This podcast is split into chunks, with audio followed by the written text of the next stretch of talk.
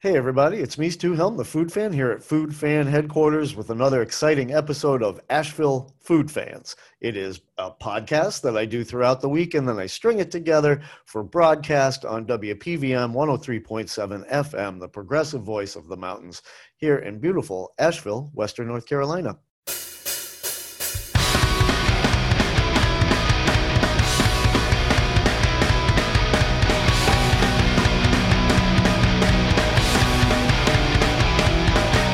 Hey, everybody, it's me, Stu Helm, the food fan here at Food Fan headquarters.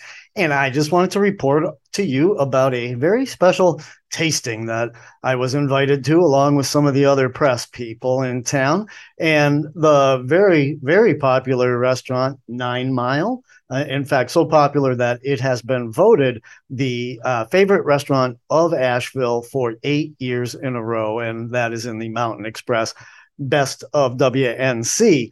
And that's a whole different topic that we'll talk about another time. I don't know if you saw the best of WNC this year, but it was a little weird. And we'll talk about it another time. But in the meantime, go get yourself an issue of the Mountain Xpress and look at the best of WNC.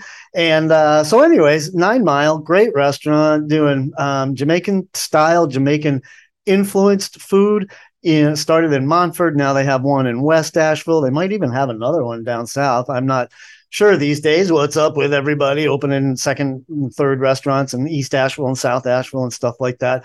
But um, I was invited along with, as I said, other members of the media. So it was great to see Jason Sanford from Ashvegas there. Jason is the person who took a chance on me and published a bunch of my food reviews back about uh, 13 years ago.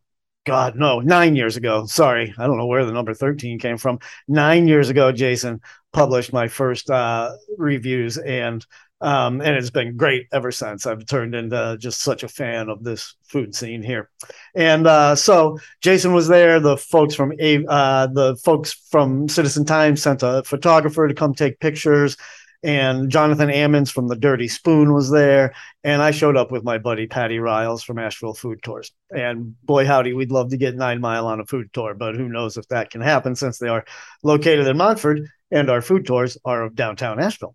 Uh, so, any hoodles, we were invited by the press person and by like the promo person that works for Nine Mile, and uh, by Chef Aaron Thomas himself, who was there with us. And the purpose for the tasting, the purpose for the invitation was because these guys have started to bottle and market their hot sauces and dressings, and they wanted to let us taste them and they wanted to let us know about them. And of course, they want us to take pictures and report about them to y'all you all. I said that like a real Yankee, and I am a Yankee, just in case you don't know. I come from Boston, Massachusetts. Please don't throw rotten tomatoes at me. Um, so, any hoodles, yes, uh, Chef Aaron was there, and we sat at a big table, and we there was a tiny little menu that we ordered off of, and there was only two items or three items on the menu: a salad, a different salad, and then both salads. And so I got both salads, a small version of each, as opposed to the people who only wanted one salad got one big salad. And the reason why there were two salads offered is because one was vegan and one had some grilled chicken on top of it. And I got one of each. And we were there to try the hot sauces, which we did first, just with some corn chips and stuff. And I want to tell you, they were really, really, really good. My favorite one was called the Red Eye, R E D dash I. Um, again, with that Jamaican theme to it. It's got the eye in it, like eye and eye. And um, the red eye is kind of smoky hot uh, with it, it, smoky chipotles in there and fire roasted tomatoes. And I like that because a lot of hot sauces don't have any tomato content to them. And so they're kind of thin and vinegary and more about the hot than the flavor or the melding in with the food. And I love all kinds of hot sauce, don't get me wrong, but I love one that does have a tomato base to it. So I was really happy that this smoky hot red eye had a fire roasted tomato base. So if you like that kind of smoky and flavorful hot sauce, it did have some heat, but it wasn't killing me. I recommend that one for you. The other two hot sauces, one was called the Sun is Shining. The Sun is Shining. And that was a really interesting one. It was a mango ginger curry hot sauce. And I can imagine putting this thing on all kinds of food from fish to chicken, vegetables, of course. Um, it was a really nice hot sauce with a lot of nice flavor. The curry wasn't like super curry in your face. It was a I wouldn't call it subtle either. It was somewhere in between, and it was really nice. I liked it a lot. And then the Hempress Rising was a tomatillo and thyme and hemp seed oil hot sauce. And the tomatillos added a nice tang to it. You know, tomatillos have a tangy, acidic quality to them, and that was really nice. And um, of course, a little hint of thyme. Too much thyme can be terrible, but just a little hint of it. And then, just as an old hippie myself, I do like the idea of hemp seed oil being in food these days. It's everywhere you look. Uh, there's even hemp milk ice cream at the hop, and I love that. So hemp me up, people. Uh, I cannot wait for marijuana to be legal in this state. Holy moly, y'all. Hey, Governor Cooper, are you listening to me? Wave your magic wand, make weed legal. You'll never have to run for office again because people will just reelect you every time you're up, and you'll be a hero to the people of North Carolina. I go out of state to states where it's legal, and it's like I don't want to be too dramatic, but it just stinks coming back to North Carolina. I won't compare it to being behind the Iron Curtain. I won't do that, but I'll just say it's kind of a drag to have to go back into the black market to score a little bit of weed in this town. Anyhow, what was I talking about? Uh, hot sauces. Let's move on to dressing. And so, after we were done tasting the hot sauces, then we moved on to the dressing portion of it, the salad dressings. And I guess that uh, Nine Mile is kind of famous for its salad dressings. I was unaware of this, but they have some on the menu that are just so popular that during the shutdown, uh, the 2020 shutdown, when the restaurants were closed and only doing takeout, people were requesting pint like pint containers of the hot of the dressing. And so the chef was selling dressing that way.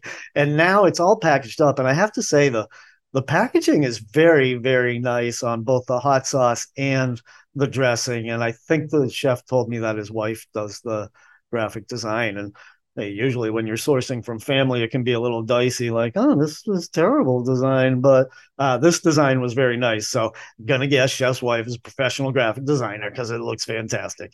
And uh, so the the dressings were called his majesty's plural, but there was no um, object of the possession. So his, or not plural, um, possessive, uh, his majesty's. So I guess it's his majesty's salad dressing.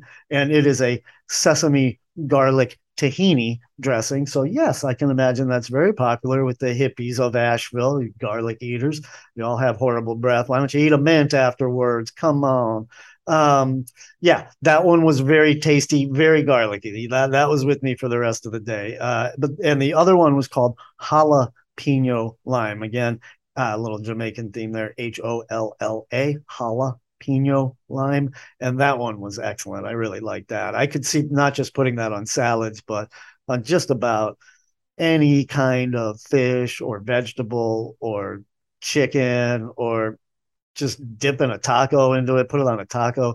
Like, yes, it was a salad dressing and not a hot sauce or a taco sauce, but that one I would put on just about anything. It was really, really good. So uh, that was our tasting, and the salads themselves were excellent. Like, it was kind of funny because the tasting was at 11 o'clock in the morning, and I wasn't sure what was going on. I knew it was a hot sauce and salad tasting, um, taste uh, a salad dressing tasting, but I didn't know we'd be eating salad for breakfast, and that that was new for me.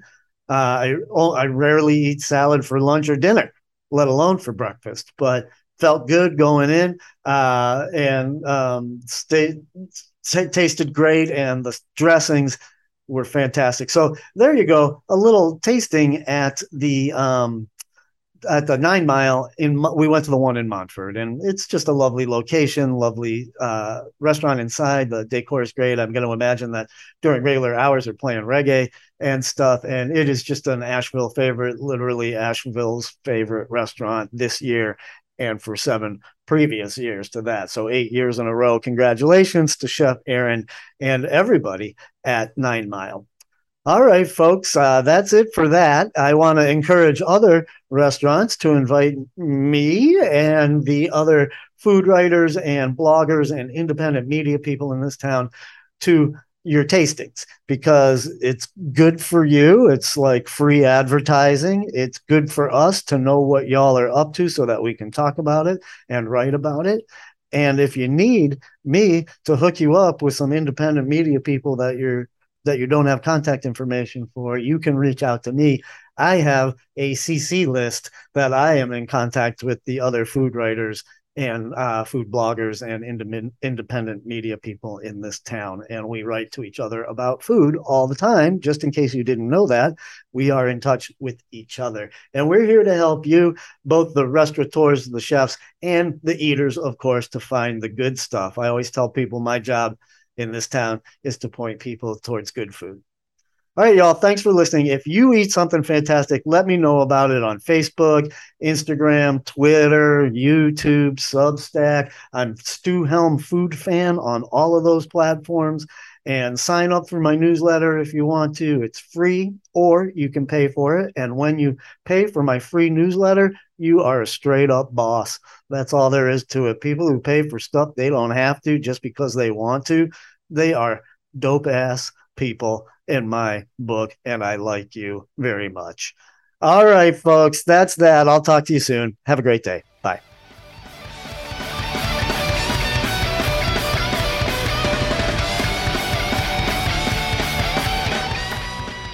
Hey everybody, it's me, Stu Helm, the food fan here at Food Fan Headquarters, and I have a special guest, a return guest, a friend of mine. He certainly sees my face a couple times a week, and it's nice to hear his voice and see his face here on this Zoom recording. For the audience, I use Zoom to record these episodes so that me and my guests can at least look at each other while we're talking. And I am here with Chef Tom LaFauci from Twisted Laurel, Asheville. Hey, Chef Tom, how are you? How are you, man? You good today? I am great. Thank you for asking. Uh, today is a Monday. Is that correct? Yes, today is yes. Monday. So Monday, Twisted Laurel is closed, but I can tell by your outfit and the background that you are at work. Is that yes, correct? We are, we are, at work today. Monday is a typically a work day for us. Um, okay. Just because as, as, as busy as we are, we're only open Tuesday through Saturday. Right. But Monday's a, a delivery truck delivery day for us, and we do prep and get things set up so that we can walk in and keep prepping and serving on Tuesday, so it doesn't make Tuesday that's ter- that's terrible, you know. That's that's very forward thinking, I guess, is the way I would describe that. We have to be. We have to kind of stay ahead of it. If you, if we let it catch up to us, it just becomes we're not able to serve our guests the way we need to. So that's when you get in the weeds. If you if you let if you if you're just doing things in in any job, not just in a, but if you're just doing things as they happen, tends to blow you away and bowl you over and then everybody's like, ah. But stay ahead of the wave. Stay ahead of the wave. I like that, Tommy. But Tom, we're not here to talk about waves. No. We're here to talk about smash burgers because you saw my shout out on the food and beverage group on Facebook where I was looking for people to talk to me about smash burgers. Uh-huh.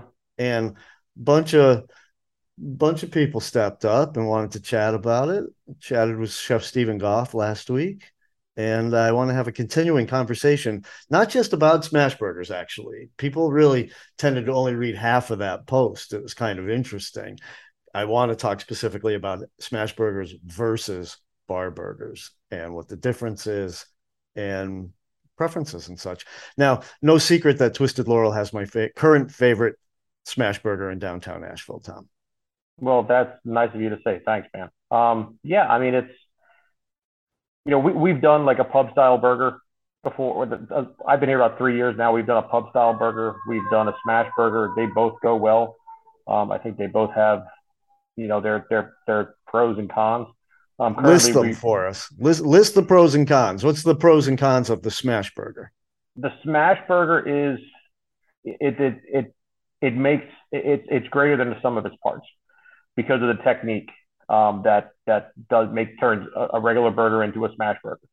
You know, you take we we we take our, our we don't necessarily patty out burgers. We just have balls of meat, and we put them on the grill, and we have a spatula that is a, a heavier heavier gauge spatula specifically for smashing burgers into the griddle. Okay. Because um, the, the, the the whole action of a smash burger is that caramelization that you get off of your plancha or griddle or whatever you're cooking it on. Um, that's the whole game. Is that that's where the, the majority of the flavor comes from, and the majority it's, it's all technique. Okay. Um, you know, and then I mean you've you've had our smash burger. We don't put any crazy top. I mean, we put American cheese, sliced white onions, a house-made burger sauce, and pickles on a bun. I mean, it's, it's not, this is one of the comparisons that I make between a smash burger and a pub burger or bar burger or specialty burger or whatever you want to call those others. Is that with the smash burger, I'm almost always looking for it to be more and more simple. Yep. Rather than with a bar burger, you want it to be like kind of more and more crazy and um, oh, you got some deep fried jalapeno poppers with the cream cheese inside on the burger with some bacon right. and a pineapple ring. Uh, all yeah. right, I'll try that.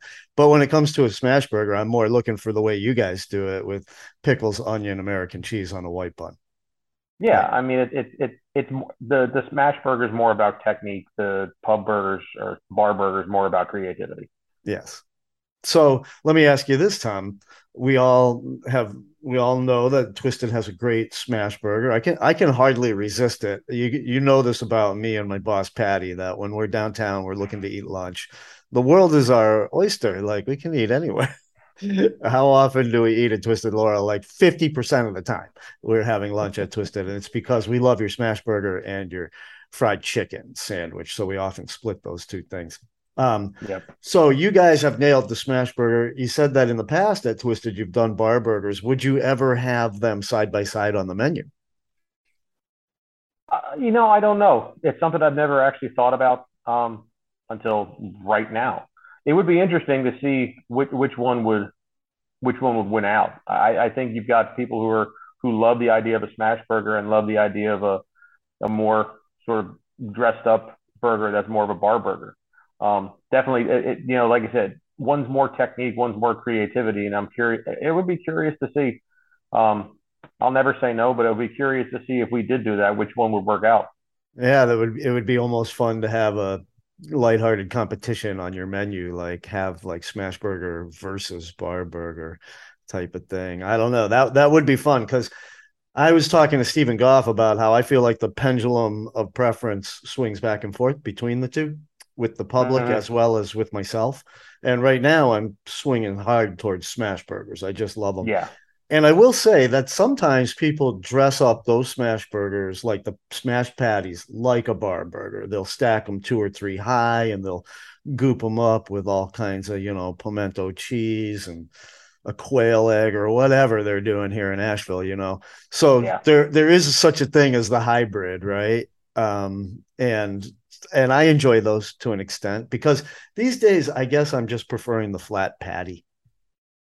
Yeah, yeah. I mean, it, it you get more flavor out of three ounces of meat than you do out of six or seven ounces of meat that's on a bar burger because of the again it's the technique. It's it's getting that uh, really hot griddle, letting it the meat just kind of ca- almost caramelize on that mm-hmm. on that griddle, and that's that generates all the flavor. I mean, you know, you bar burgers, you see people with, you know, different burger seasoning blends and all different stuff to kind of, because there's so much actual protein to cook, you got to kind of, you got to season it. Whereas That's really interesting. The, whereas, you know, with a, with a, a, smash burger, honestly, we season all of our, anything that goes on our flat top, we season it with just kosher salt. Okay. That's it. Because the plancha is, is so ripping hot that when it hit, when the, the protein hits it, you know, whether it's a, a Philly cheesesteak or a smash burger or whatever, the caramelization creates flavors that you just can't get from a larger patty because you just, you just have to cook it longer. You know what I mean? I did not cook it really quick. you know that. You can cook it quicker. You can cook it. You know, you don't. You, you can cook it quicker, so it's fresher and more. It's kind of like the Five Guys idea, you know, where everything is cooked really fast and it comes out really hot and it comes mm-hmm. out still juicy. Mm-hmm. But the majority of the burgers that at least Five Guys cooks, they say right on their menu, is well done but juicy. Yes, yeah, that's the other thing about a smash burger is you don't order it by temperature like you might no. a bar burger. Um, yeah. So we've listed a lot of the pros of the smash burger. What are some of the cons of the smash burger? Like a lack of creativity in the kitchen might be one. Like maybe the kitchen gets bored of flipping burgers, starts to feel like Burger King or whatever. Yeah, I am just guessing. In, it turns in, it turns into a, it's, a burger flipping mentality. It's just okay. you know boom boom boom, and it's when when you you can hide behind create you can hide behind creativity a little bit. You can't hide behind technique. If you don't have technique, then it's not going to be consistent the same way, delicious every time. So it's it's it can get boring from a cook from a, a, cook standpoint where it's just you know it's you're not you know American cheese and pickles and sliced white onions is not you know yeah it, it's it's not haute cuisine. I mean no. that's not that's not fool anybody here. no, no. But at the same but at the same time, you know if you're doing it and you're cooking it, it, it's more concentrating on technique and your how you're cooking it and making sure your griddle is is always scraped down and clean and making sure it's always hot and making sure you're organized. It's so mise en place, man. so you could say, yeah, you could say that the one of the cons would be that if your technique is not on point, your burgers are going to be noticeably inferior if they're smash burgers than if you were dressing them up as a bar burger. Yeah, I mean, and there's technique in doing a bar burger too. I mean, don't get me wrong. Sure. Yeah, um, but it's not but, as it's easier to hide, as you say, with all the fancy like like i can see this now how the technique because i've had a smash burger not too long ago that was not it was good i enjoyed it it was more of a snack i just got a single patty um, yeah. And it was not seared right like it was smashed but probably the grill wasn't super hot so it didn't have a sear on it or crispy edges it was just like well done cooked beef on a burger bun and it, as yeah. i said it was enjoyable enough but now that I'm hearing you talk about how important the technique is, I can see that their technique was flawed. Yeah, or or you know they had or, or was super busy and they had you know 20 smash burgers going at once and one didn't pre- get pressed down the way the other 19 did. You know, sure. I mean there's there's a hundred things that go into it. Yeah. Um, but there there's less to kind of hide behind. You got you got to you got to understand the technique. You got to cook it right. Yeah. You, you're just there's not you know. I mean, we used to do a we did our pub. We used to, when I first started here, we used to do a pub burger and it had uh, whiskey bacon jam, onion soubise, you know, seventeen dollar a pound English cheddar. I mean, we had, you know, we had some really good ingredients on there, but you know, the the burger was almost not the star. The yeah, beef was almost right. not the star. Yeah. Whereas that the tends burger, to happen. Yeah. Whereas, you know, the, the burger was, you know, worked with everything else. Whereas the the in a smash burger, you got to nail the patty. Everything it. else is is supporting the beef. So, or whatever protein you're using. I agree. Yeah, I mean, I've had bar burgers that have like straight up have pulled pork on them and stuff, and I'm like, is this a pork sandwich with a burger underneath it, or yeah. a burger with a pork on top of it? Like, I can't decide. Um, and, and, straight up like a big old hunk of pork belly on there. And those are interesting. Those do tur- turn into what I find to be like fork and knife sandwiches rather than yeah. pick them up and eat them sandwiches. Which uh, going back to the pros of the smash burger, or maybe let's move on to the bar burger and just call it a con of the bar burgers. It's it's hard to grab and go. You're not you're yeah. hanging out at the bar, right, watching sports or whatever, and you're attacking this burger and you're going through a million napkins, and it's a whole different experience than a smash burger, which is really made to chow down pretty quickly and get back to work. Yeah, yeah. I mean, a pro of the the bar burger is you know, you it, it's a dining experience.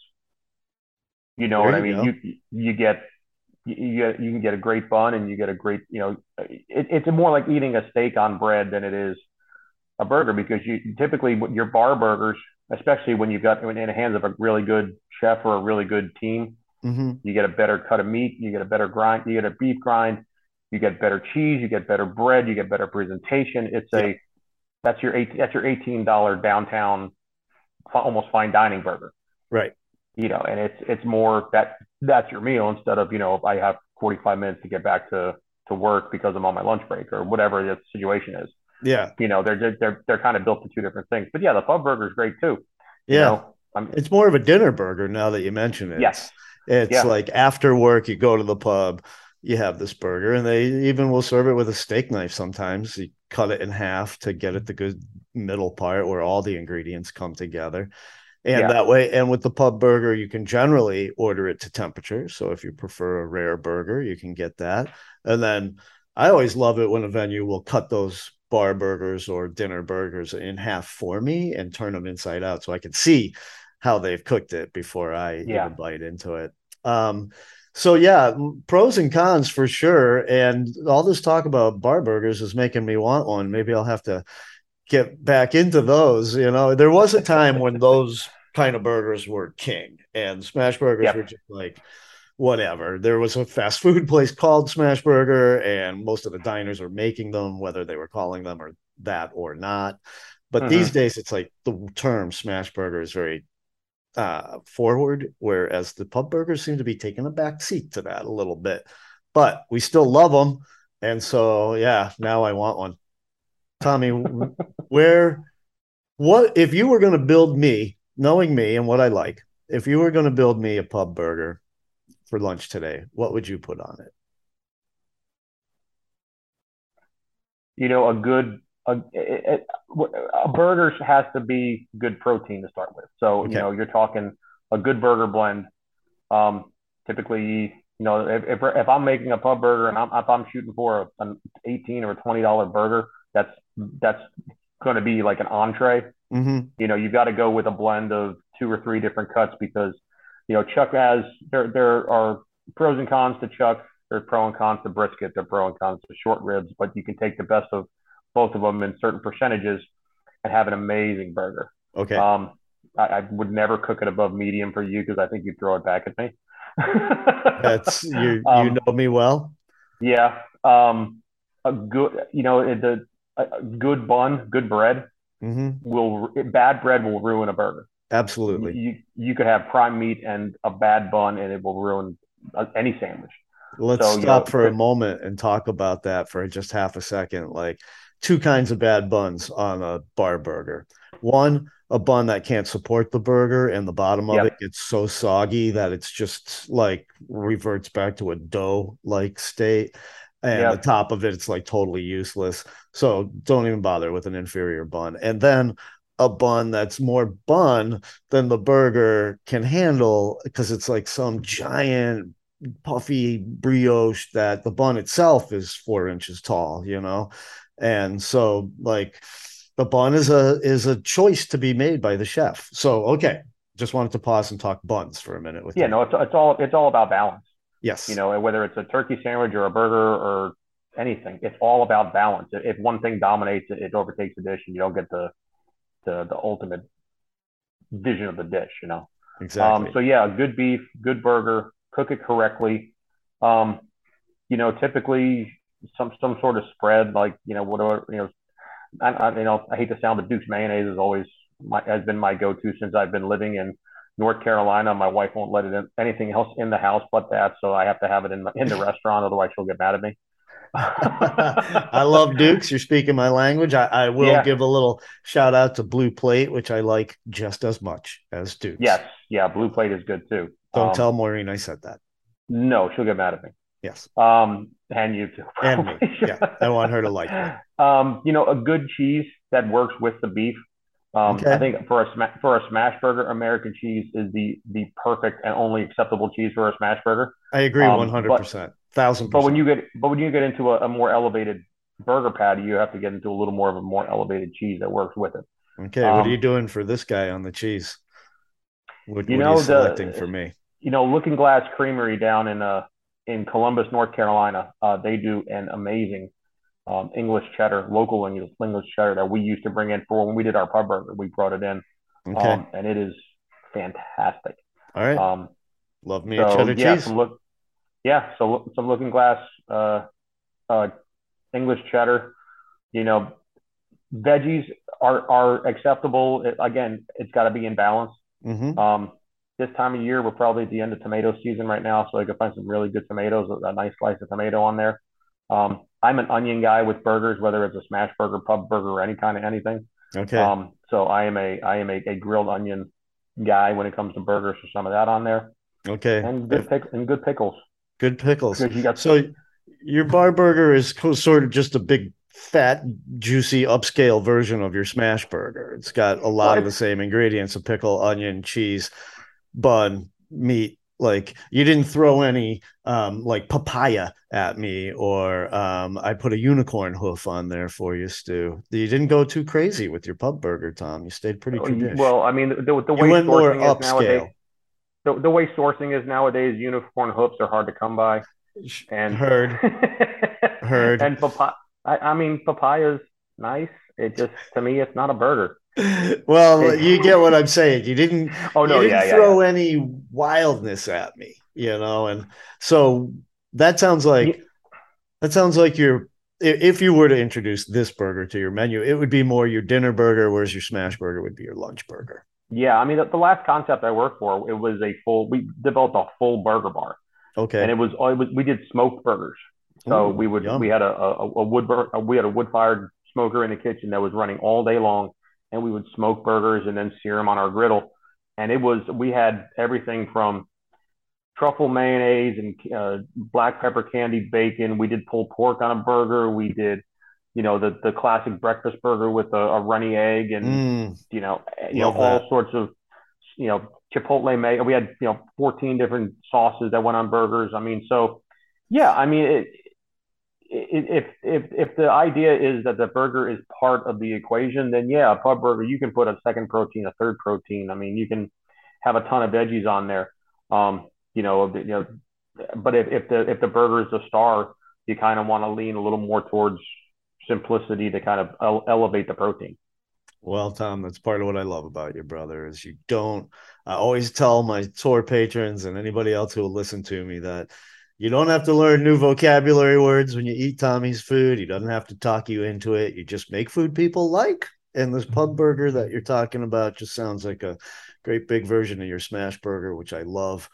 And uh yeah, man. Um, so I want to tell you that, like, yeah, you've got my current favorite smash burger in downtown. My other two, if you feel like checking them out for yourself, Tommy, just to know, uh, I really love, and you'd have to take a little road trip for this one. Uh, I really love the smash burger at the Foothills uh, Butcher Bar in Black Mountain. Although you could go to their Okay. food truck, they have a food truck at the Hi-Wire Brewing uh, in Biltmore Yep. Village.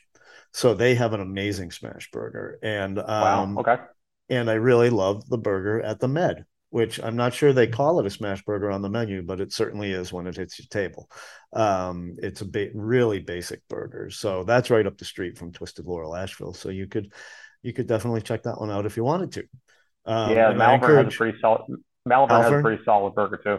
Okay, yeah, I gave them an award for their burger a couple of years ago. Um, it was more of a crazy pub burger, though. What was it called? It was man oh it had a it was called the crunch the crunch supreme or something like that it had a it was a double patty and in between the two patties there was a tostada shell yeah so that when you bit into it there was this crunch and it, it had like a lot of other stuff on it too it was great Yeah. yeah man i could talk. That's actually one of the burgers. that's, when you especially when you get a pub burger. That's one of the favorite things I like to do in my burgers is throw either potato chips or some some some kind of crunchy something. Just because you got so much mush is the wrong word, but softer textures. and, so, yeah. and tom i know that you're not afraid to throw some onion chicharrones on top of some food Yes, I, I'm not. Those are fantastic. They work really well. Onion chicharrones, otherwise known as funyuns. Tom, I don't know. I have no information about that. this is a little bit of inside humor between Tom and I, but yeah, look look for Tom's famous onion chicharrones at at the Twisted Laurel. Um, Tom, it's always a pleasure to see you, man, and I will see you again tomorrow. I'll be coming in with a tour, so you get Cool. tired of this face this week. Um, thanks for coming on talking burgers with me. Everybody, go check out Tom's menu. It's fantastic. I we only talked about your burgers and a little bit about your fried chicken, but your dinner menu's got amazing uh, entrees on it and wonderful pastas that you make in house. You told me last week that you have a person who just makes pasta, It's his entire job all week long. just pasta, just folding tiny envelopes. What's the Italian word for a tiny envelope? Uh, yeah, yeah, a little, yeah, the francobolli or whatever it is, or agnolotti, or there's Yeah, 20 different shapes. That's 20 different names for the same shape. So right. Yeah, yeah, yeah. yeah, but Um, no, he, but yeah, Rodolfo rolls every single garganelli. He cuts every noodle. He portions everything out. He makes all the fillings. He is my pasta guy. Yeah. And Tom, what was that pasta you served our tour last week that was so delicate and so wonderful? You said didn't have eggs. Oh pasta. yeah, Strozzapreti. Yeah. Um, it's a, it's a, it's a, it's a from like the Emilia Emilia Romagna region of Italy, um, and it is the translation means priest stranglers because it's it's rolled up like a towel that you would you know wrap around somebody's neck and choke them with. All right. The people got crazy Crazy with their town. pasta names back in the day, man. Crazy And, uh, Italians, huh? Yeah, and this this pasta is not on the menu yet, but you were sort of test driving it for your future menu, correct? Yeah, yeah, we're looking we're looking at fall menu right now, so we're looking real hard at fall menu right now. We've got to start getting things in place so we can start the transformation here uh, in the next three, four, five weeks. So Yeah. And that that pasta was a big hit with all the people on my tour, and I had some as well, and it was very delicate and delicious. And Cool. did, did you do a vodka sauce on that? I forget. It had like more of a yeah, I yeah I did an old school Italian American vodka sauce. So you know, bacon, shallots, vodka, tomato, cream, Yep. chili flakes. My One favorite pasta favorites. sauce in the world. So It's your favorite? it Is is that what my favorite pasta sauce in the world. That's nice to hear. I love a good vodka sauce, and it's uh, not everybody does it right. Sometimes vodka sauce, there's not enough of it. It's like just kind of stuck to the side of some ziti or something like that, and you're like, Yeah. okay, there's I need more. Um, but yeah, so when that, if and when that dish makes it onto the new next menu, like I'm voting, please put it on, and I know my my tour patrons would vote the same. Um, then definitely uh, let me know, and I'll let everybody know. Yes, sir. All right, Tom, you're the best, man. All right, brother. I love you, and I will see you tomorrow. I love you too, man. We'll talk to you soon. Bye. Bye.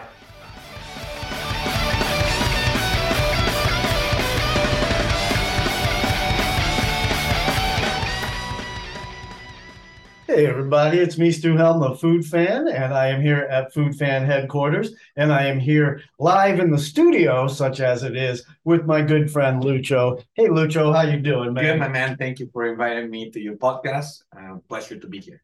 I'm always happy to have you, man. I wish I could have you every week, but your internet connection at your house sometimes pretty spotty, and we were having some technical difficulties with that. So you're you're here at my house. We were talking about other stuff. We decided to record a session, a segment together, and that is mostly because you and I had a really special experience at a new place called Dilbar the other day. And Louise, speak up real loud so that people can hear you. Right on. So Dilbar, uh, it's a very new place. It's street food, Indian food, and honestly, I was very surprised that we found Indian Chinese food in this place. Great place. I really love it. Yeah, me too. Uh, we got invited as members of the independent media here in Asheville.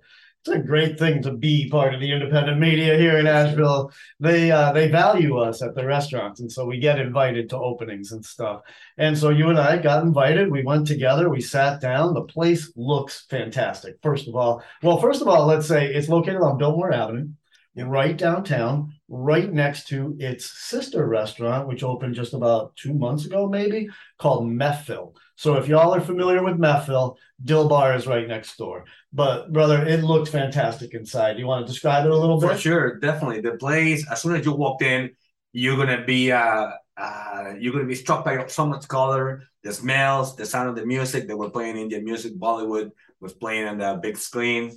And uh, so right away I approached the counter and I was able to notice that they had some food for display there. And it reminded me of India. It reminded me of India right away. The smells, and I recognized one of the waiters there. That's Uh, right. G, G is his name. He's waited on me several times at Mehfil, and uh, it was uh, the great. It was a great beginning because I liked the guy, so I knew that he was going to give us good service. And I didn't expect as much food though. We got a lot of food. It was a lot of food. They they they threw a lot of samples at us, and they weren't small samples. Uh, Lucho and I shared what they served us, but it was still a lot of food.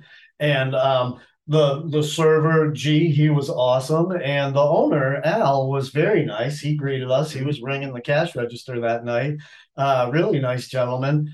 And I've never been to India, but you have, and you said that it was a very authentic restaurant experience. For sure, it reminded me a lot of the things that I ate on the streets when I was uh, in India. When I went there, I had two really good friends from India, and one of them was making sure that I was trying all the food. And uh, so, yeah, definitely the flavors were right there. I liked it. I liked it a lot. In fact, I'm kind of already biased because I like Mehfil next door so much. You so do. when I when I knew that they were the owners, I was excited to go. I mean, I eat at Mehfil Mehfil uh, probably at least at least once or twice a month. So There you go. Well, I often say that past experience informs current expectations. And so uh, the fact that you like Mehfil means that you're expecting Dilbar to fit your personal tastes as well.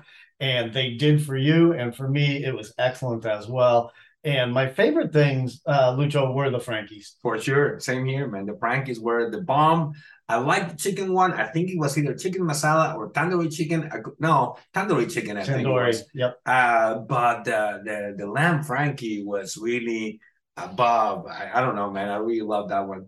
I mean, they brought us the chicken one first, and I bit into that, and I was like, "Man, this thing is good." I dropped a bunch of f bombs and yeah, stuff. I yeah. was very excited, uh, very tender. Like the the wrap, which must be some sort of a naan, um, mm-hmm. is was very soft and tender. The chicken itself was very tender. Flavors were delicious. There seemed to be some sort of yogurt in there or something like that, and a lot of flavor. So the chicken one made my eyes go wide, and my, and as I mentioned, some f bombs dropped out of my mouth. But then the lamb one hit the table, and dude, I said to you, this is like gourmet food. Like the flavors were like high end gourmet. And this is an Indian street food restaurant. Like yeah. it ain't fancy inside. You're right. You're right. I mean, it's beautiful, but it's not fancy. So let me ask you this: What do you think of the drinks? The drinks, I'm glad you mentioned those because they brought us what over the course of the evening, four or five, four drinks, four yeah. drinks, uh, ending with a hot chai. Oh, it was five. You're five. right. So yeah. Okay. So the hot chai was just awesome. I loved it.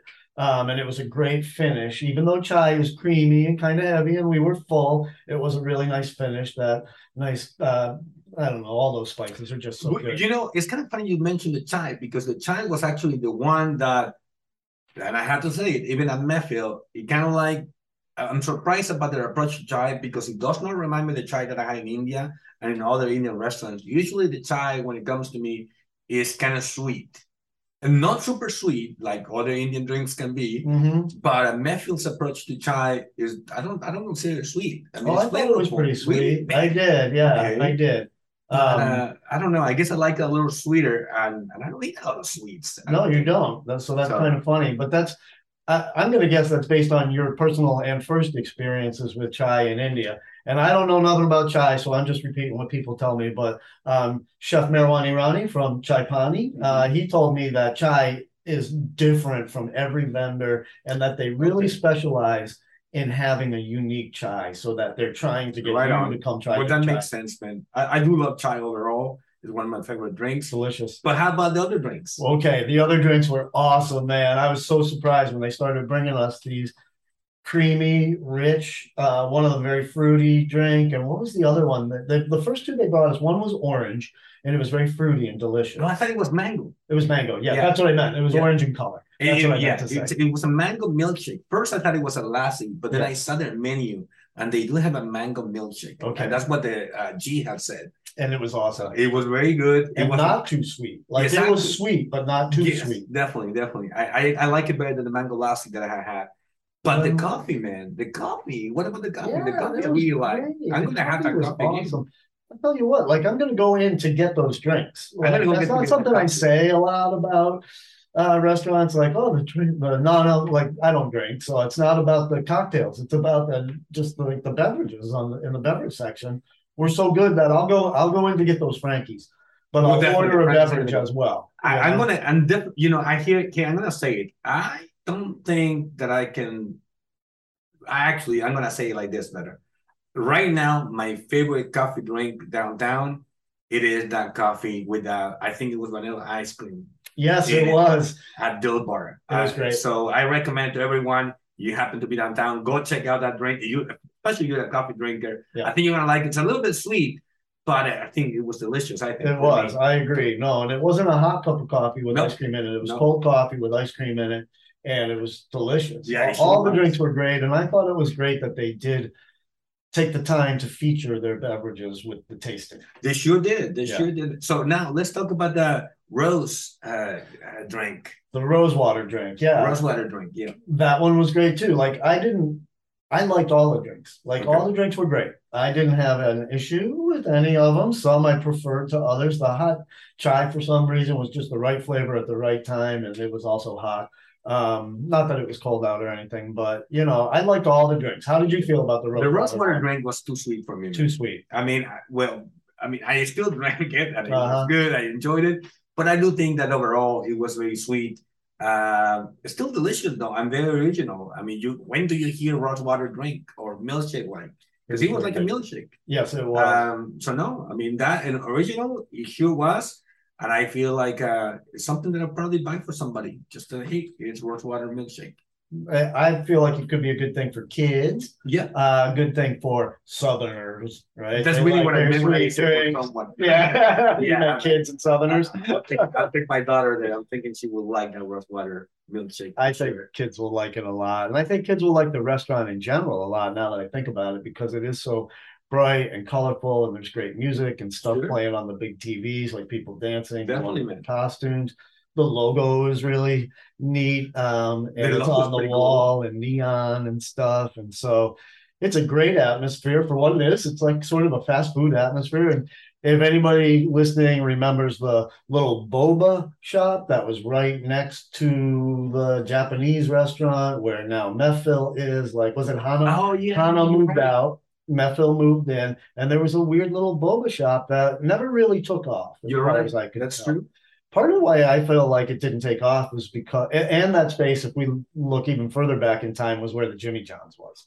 True. Yep. Yep. Um, and so uh, part of what I feel like the boba space didn't do was make that space bright enough I for the product you. they were selling. I agree because I think that product is very hot. A lot of people like it, especially kids. Yeah. And you're downtown, it will be a really good magnet for right. uh, families. Yeah. So yeah, I'm surprised that they didn't last. It's got this funny little that space has a funny little dark area right up front. Sure. And if you don't brighten that up, it almost feels like you're about to walk into a dive bar.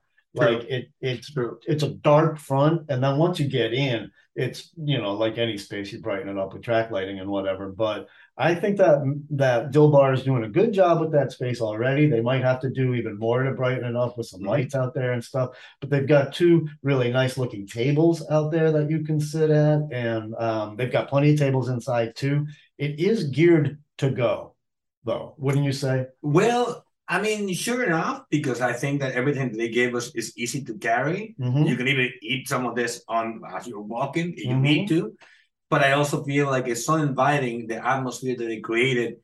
To me, it makes it want to make it a point to go and sit there. Okay. But it's also because I do have a big fascination with Indian, Indian culture. Mm-hmm. I am from Mexico, and I don't think you've ever been to my house.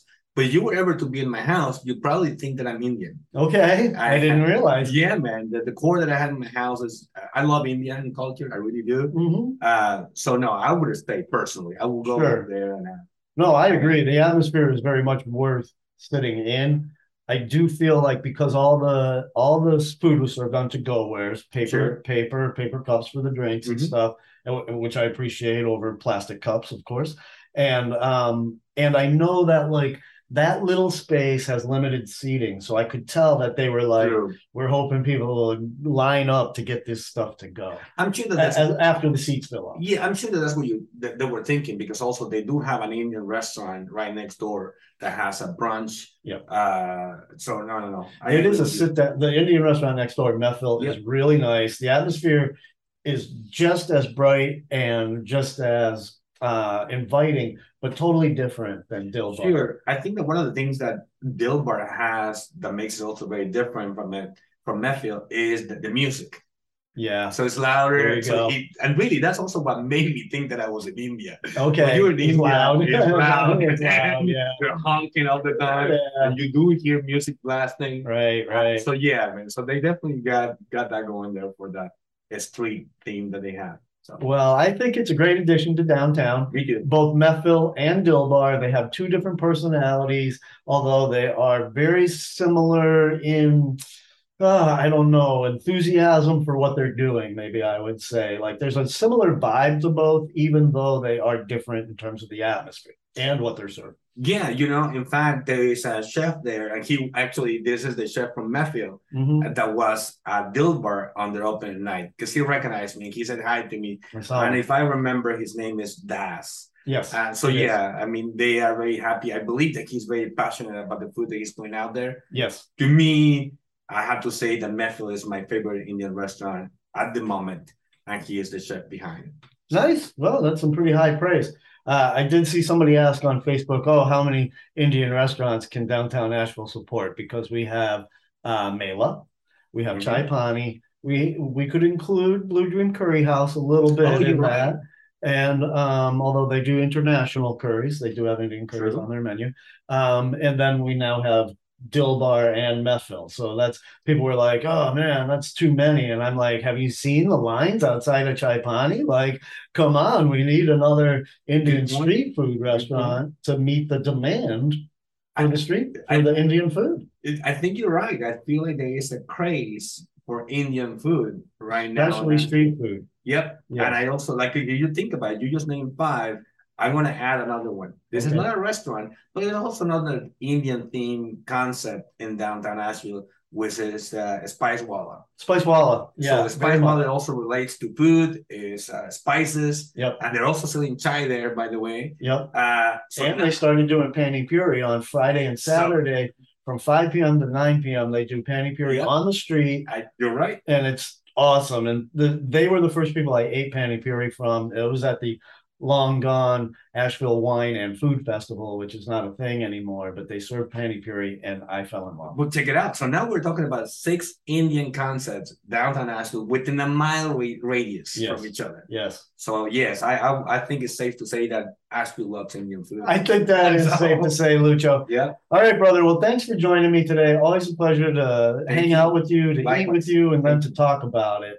For sure, for sure, brother. And uh, thank you very much. And I'm gonna be making a bilingual blog about this too and a video. Okay. And let's not forget to mention AshevilleMulticultural.com. I finally got it in the right order. Right on, brother. You know how I you. finally remembered I that? don't tell me please. In the alphabet, A comes before M. Oh, good. There you go. I have to do that kind of what do they call that? Mnemonics. All I right. would I would wither without my mnemonics. All right, brother. I'll talk to you soon. Thank you very much. Bye.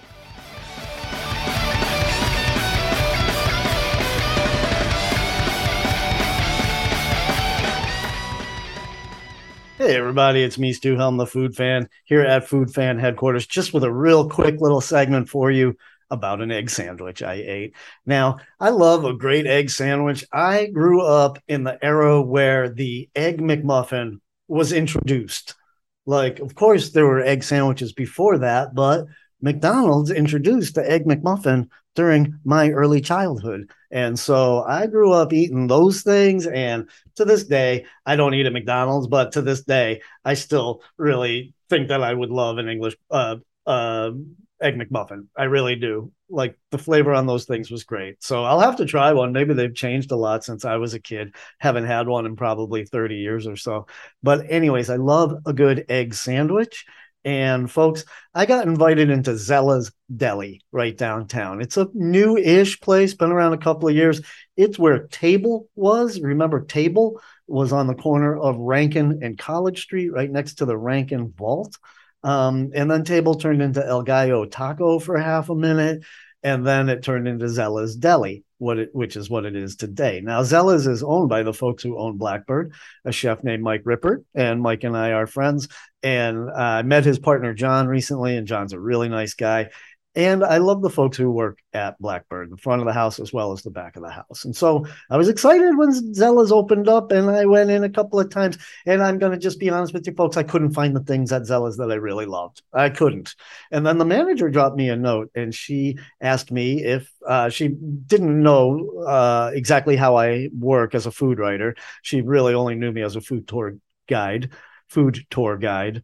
And um, so she asked me, Stu, can we hire you to promote Zella's for us? And I said, no, actually, you can't hire me to promote. I I just promote restaurants for free based on what I love. And I was honest with her and I said, I haven't found the things at Zella's that I love, but let me start coming in and try to find some stuff that I love so that I can enthuse about it. And lo and behold, there's this egg sandwich, and I love it. It's fantastic. I almost dropped an F bomb right there. Folks, you know me. If you read my writing, you know that I throw a lot of F bombs when I'm excited about things. And I almost dropped one right then and there because this egg sandwich is so delicious and so old school. It whisks me right back to the East Coast. I grew up in Boston, y'all, and right back to the East Coast, uh, being a teenager and a, a young working adult. I worked in everything from factories and warehouses to record stores. Uh, I, I watered plants and offices. I swept floors. I dug holes. I did what I could uh, in the 1980s to survive. It was a terrible time to try to get a job. But anywho, one of my great pleasures in life was an egg sandwich, a breakfast sandwich on a Kaiser roll. Now you don't find that a lot around the South. Um, and but at Zella's, there it was on the menu. It was the first thing that caught my eye when I looked at the menu again. Uh, and I ordered it up egg sandwich on a Kaiser roll. It was exactly the way I remember and how I wanted it to be. And of course, had cheese and I ordered it with bacon. You could have ordered it plain or with sausage. I got bacon. And the way they do the egg is they they crack it on the grill, they let it spread out, kind of scramble it a little bit. It's not a scrambled egg. And then they put the cheese on top and then they fold the egg over almost like a little package, like a little packet, almost like a little packet of cocaine, if you will. Uh, and they, uh, and so the cheese gets really melty and like a solid core of cheese in there. And then I thought that was some pretty high quality bacon. I don't know what they're using, but uh, it seemed great to me. And then this soft, soft, beautiful Kaiser roll. And I am a person that likes mustard with pork, and so I put mustard all over it. And uh, when I posted online, people were horrified by that, and they were like, "We put ketchup on ours," and I'm like, "Hey, put put a sock on there if you want to, but ketchup on eggs is not one of my favorite things." And ketchup on bacon, mm, never done it before, but I do put ketchup on hot dogs. So I'm not I'm not a ketchup hater. Actually, I love ketchup. I always have some in my house, but I put some mustard on these eggs on this egg sandwich tucked in and it was just perfect. It was one of the most perfect.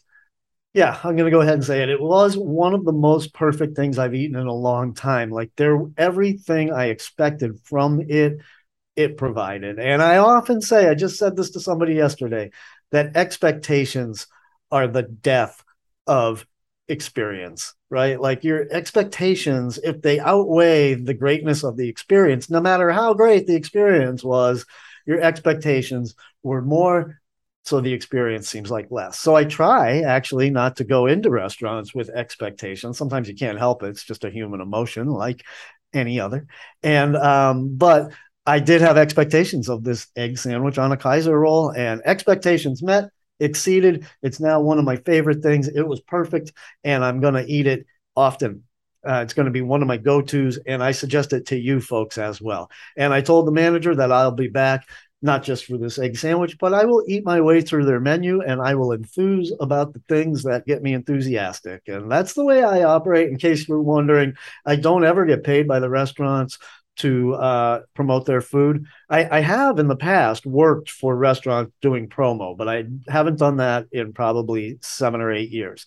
Um, and and when I did do that, I was very upfront about it with the people who follow me on social media. I worked for a place called Barleycorn for a while, and I don't know if y'all remember Barleycorn, but it was fantastic. Like one of the oh my god, it's gone now, and I really miss it. It was struggling to survive. That's why they reached out to me, and I, I couldn't I couldn't promote them enough to help them with the situations that were happening with the space. They were uh, nightmare. You know, restaurants rarely, rarely close because the food isn't any good. They close for a gajillion other reasons before the food.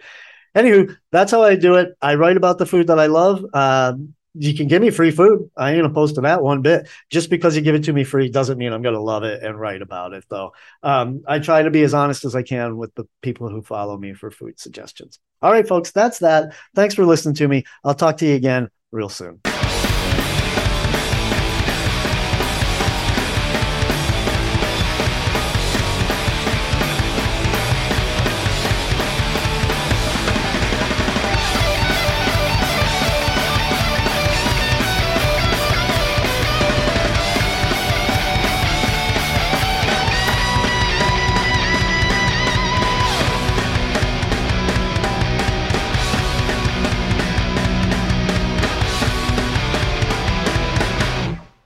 This episode of the Food Fans Radio Show was underwritten in part by Asheville Food Tours. Did you know that there are over 200 places to eat and drink in downtown Asheville alone? It can be overwhelming. Whether you're a visitor or a local, there's no better way to experience downtown Asheville than taking a food tour with Asheville Food Tours. Details, pricing, and an easy to use calendar can be found at ashevillefoodtours.com. That's ashevillefoodtours.com.